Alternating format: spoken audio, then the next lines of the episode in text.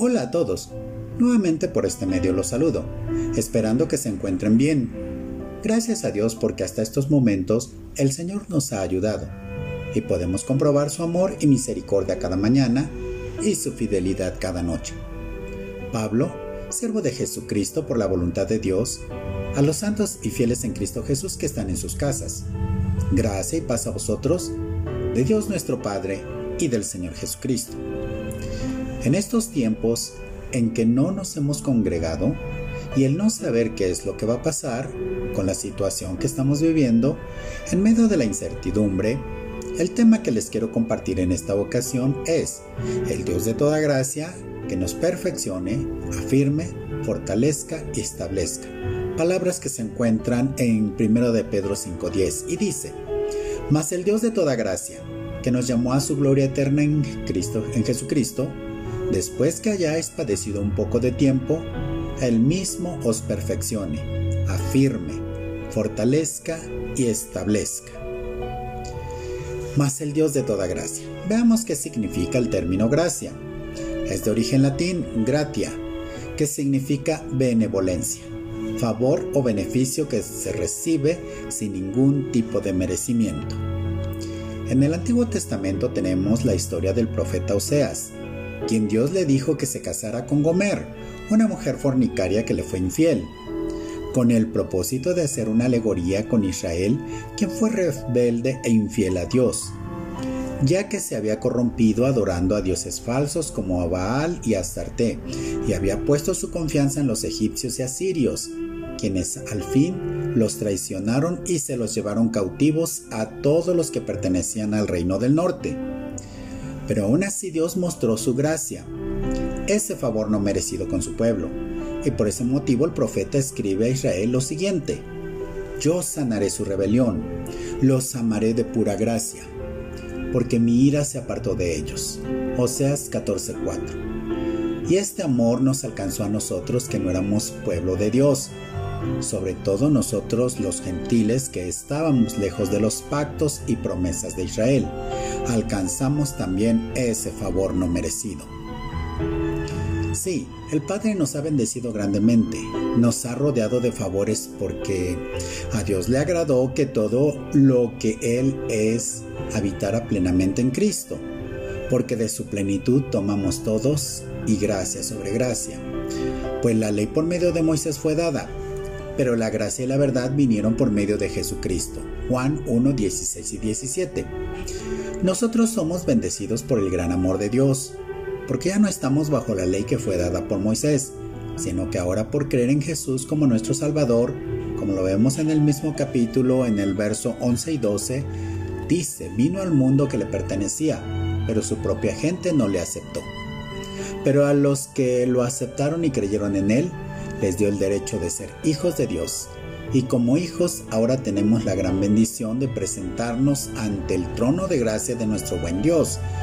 Hebreos 4:16 dice, Acerquémonos pues confiadamente al trono de la gracia, para alcanzar misericordia y hallar gracia para el oportuno socorro.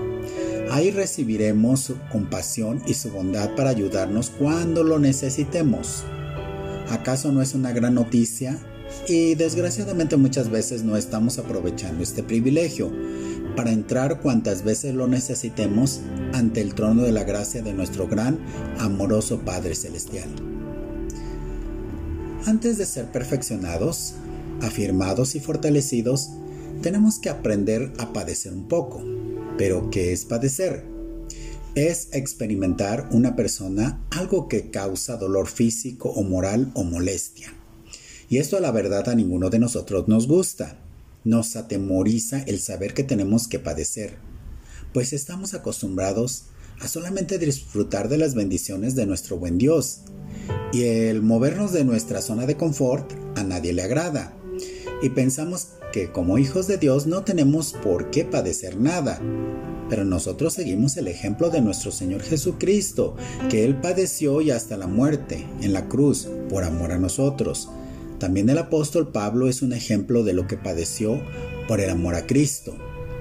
En el libro de Hechos encontramos la narración de la conversión de Saulo de Tarso y cómo el Señor dio indicaciones a Ananías para que orara por Saulo y recobrara la vista. El Señor le dijo, Ve, porque instrumento escogido me es este, para llevar mi nombre en presencia de los gentiles y de reyes y de los hijos de Israel, porque yo le mostraré cuánto le es necesario padecer por mi nombre. Hechos 9, 15 y 16. Como podemos ver, el Señor no le permitió a Pablo una vida maravillosa, viajando en primera clase, hospedándose en las mejores suites de los hoteles, ni ropa espléndida, buenas comidas en los mejores restaurantes. Simplemente se le dijo que iba a padecer por el nombre de Cristo. Si quieres ser un verdadero siervo del Señor, sabes exactamente lo que te espera, padecer por el nombre del Señor Jesucristo. Pues todo el que pertenezca a Jesucristo y quiera vivir dedicado a Dios, padecerá persecución. Segunda de Timoteo 3:12. Esta palabra de exhortación se la da el apóstol Pablo a Timoteo. Y bueno, también esta palabra es para nosotros, los que queremos vivir de acuerdo a la voluntad de Dios, haciendo lo que a Él le agrada entonces padecerás persecución, ya que a muchos no les parecerá que ya no corras en el mismo desenfreno que ellos y de acuerdo a su manera pasada de vivir. Entonces te estarán molestando. El apóstol Pablo dice, sufrimos para que ustedes puedan ser consolados y reciban la salvación. Dios nos ayuda para que nosotros podamos consolarlos a ustedes. Así ustedes podrán soportar con paciencia las dificultades y sufrimientos que también nosotros afrontamos. Segunda de Corintios 1:6. El apóstol Pablo nos anima a soportar las dificultades o sufrimientos que cada uno de nosotros pasa, sobre todo aquellos que confiesan a Jesús como su Salvador. Cuando los amigos, la familia no están de acuerdo con la decisión que se ha tomado de seguir a Cristo porque van en contra de las costumbres y tradiciones de los padres, sintiendo como si fuera una traición a la religión. Nos perfeccione. Perfección es acabar enteramente una obra, dándole el mayor grado de calidad y detalle. Estando persuadido de esto, que el que comenzó en vosotros la buena obra, la perfeccionará hasta el día de Jesucristo. Filipenses 1.6 el apóstol Pablo estaba plenamente convencido de que Dios nos va a perfeccionar, pues el Señor cambió su vida para su servicio, siendo él un perseguidor de la iglesia, y si Dios hizo un gran cambio en él, sabe perfectamente que también lo hará con nosotros. Nada más es saber si nosotros estamos dispuestos a que el Señor nos dé ese mayor grado de calidad para Él. Por lo cual nos gozamos de que seamos nosotros débiles y que vosotros estéis fuertes, y aún oramos por vuestra perfección. Segunda de Corintios 13:9. Muchas veces creemos que ya estamos preparados para todo, que Dios ya terminó su obra de perfección en nuestra vida y pensamos que somos muy fuertes espiritualmente, y a veces menospreciamos a la gente que comienza en el cristianismo, como pasaba en la iglesia de Corinto. Pero a esto Pablo no le dio importancia solamente les dijo a los hermanos, bueno, estamos orando para que Dios lo siga perfeccionando, pues él sabía que nadie es perfecto, pues él mismo dice, no quiero decir que ya llegué a la perfección en todo, sino que sigo adelante. Estoy tratando de alcanzar esa meta, pues esa es la razón por la cual Jesucristo me alcanzó. Filipenses 3:12. El apóstol Pablo, con todo el sufrimiento y padecimientos que pasó, llegó a la conclusión de que todavía no era perfecto, entonces, imagínate lo que nos falta a nosotros. Nos afirme. Afirmar. Decir que una cosa es verdad o decirla dándole como cierta. Asegurar a una persona en una posición. En estos tiempos que estamos viviendo, de los cuales el apóstol Pablo menciona sobre el carácter de la gente de estos últimos tiempos, pensamos que algunas de estas personas han llegado muy arriba a una buena posición, a pesar de cómo lo hayan logrado. Mucha, quien, mucha gente quiere seguir su ejemplo, pero la palabra nos dice en el libro donde encontramos mucha sabiduría, en Proverbios capítulo 12 versículo 3. El hombre no se afirmará por medio de la impiedad, o sea, la maldad, mas la raíz de los justos no será removida. En otras palabras, estará firme. Así que no te preocupes si aparentemente no te encuentras en una, en una buena posición en esta sociedad. Recuerda que nuestra ciudadanía está en los cielos. Anímate, pues tenemos esta promesa. Pero fiel es el Señor que os afirmará y guardará del mal. Primera de Tesalonicenses 3:3. Él es el que nos dará una buena posición cuando reconozcas que no es por lo que hagas, sino que es por medio de la fe. El Salmo 27.5 nos dice, porque Él me esconderá en su tabernáculo en el día del mal, me ocultará en lo reservado de su morada, sobre una roca me pondrá en alto. En otras palabras, nos coloca en una buena posición, nos afirma. ¿Y cómo es esto? Ah, pues veamos lo que nos dice el apóstol Pablo en su carta a los Efesios en el capítulo 2, versos 6 y 7. Y juntamente con Él nos resucitó y asimismo nos hizo sentar en los lugares celestiales con Cristo Jesús. Nos aseguró, eh, nos aseguró en una buena posición, para mostrar en los siglos venideros las abundantes riquezas de su gracia en su bondad para nosotros en Cristo Jesús. Nos fortalezca. Fortalecer hacer fuerte o más fuerte a alguien o algo. Cuando David fue liberado de su enemigo Saúl, y a pesar de lo malo que, había sido con él, David no se alegró, sino que estuvo muy triste porque también su amigo Jonatán había muerto. Mas sin embargo David se dio cuenta de que todo lo que había pasado, Dios lo había fortalecido y por eso dijo, Dios mío, yo te amo porque tú me fortaleces. Tú eres para mí la roca que me das refugio. Tú me cuidas y me libras. Me proteges como un escudo y me salvas con tu poder. Tú eres mi más alto escondite. Tú mereces que te alabe porque cuando te llamo, me libras de mis enemigos. Segunda de Samuel 22 del 2 al 4. Dios hizo una promesa a su pueblo, que si por causa de su desobediencia y rebelión el Señor los dispersaría por todo el mundo, pero también les hace una promesa que los ayudaría y los haría nuevamente fuertes. Angustiados cruzarán el mar, pero yo calmaré sus olas y secaré por completo el río Nilo. Yo acabaré con el poder de Egipto y pondré fin al, orgullo de Asiria. Yo fortaleceré a mi pueblo y, mi y en mi nombre avanzarán sin miedo.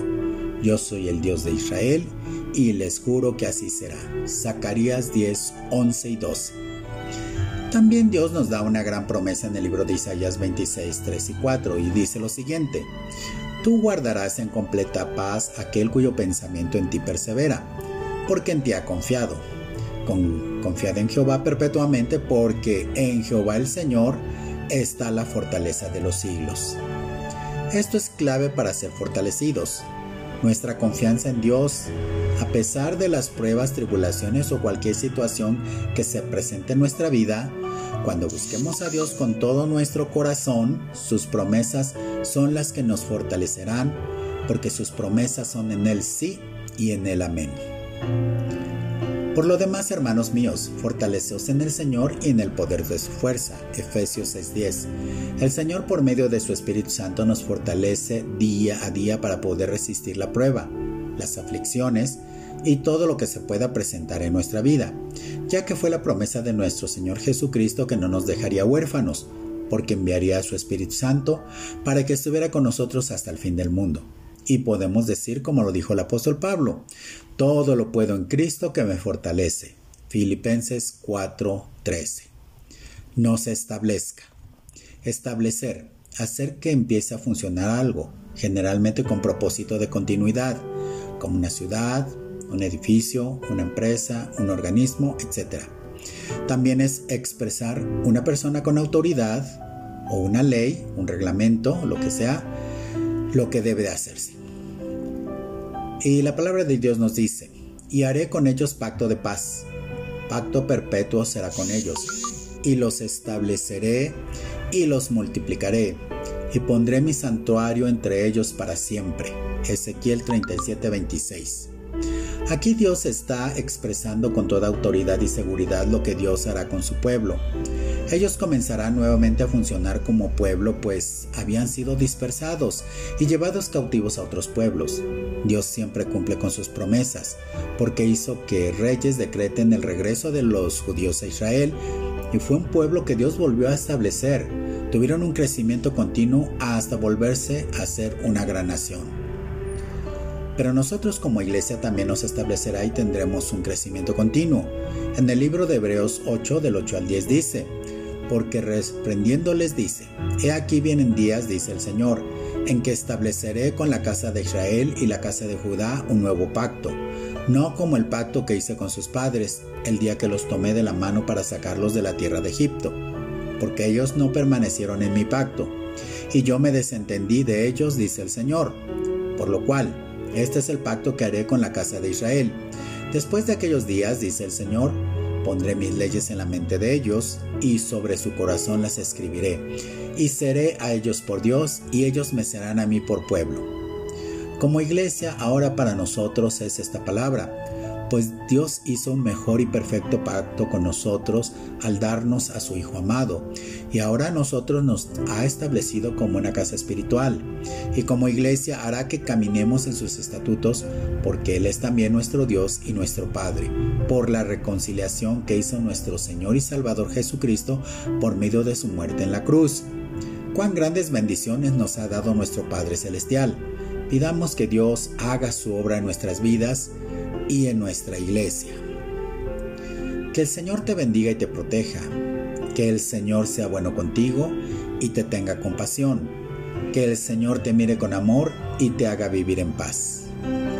Dios te bendiga y hasta la próxima.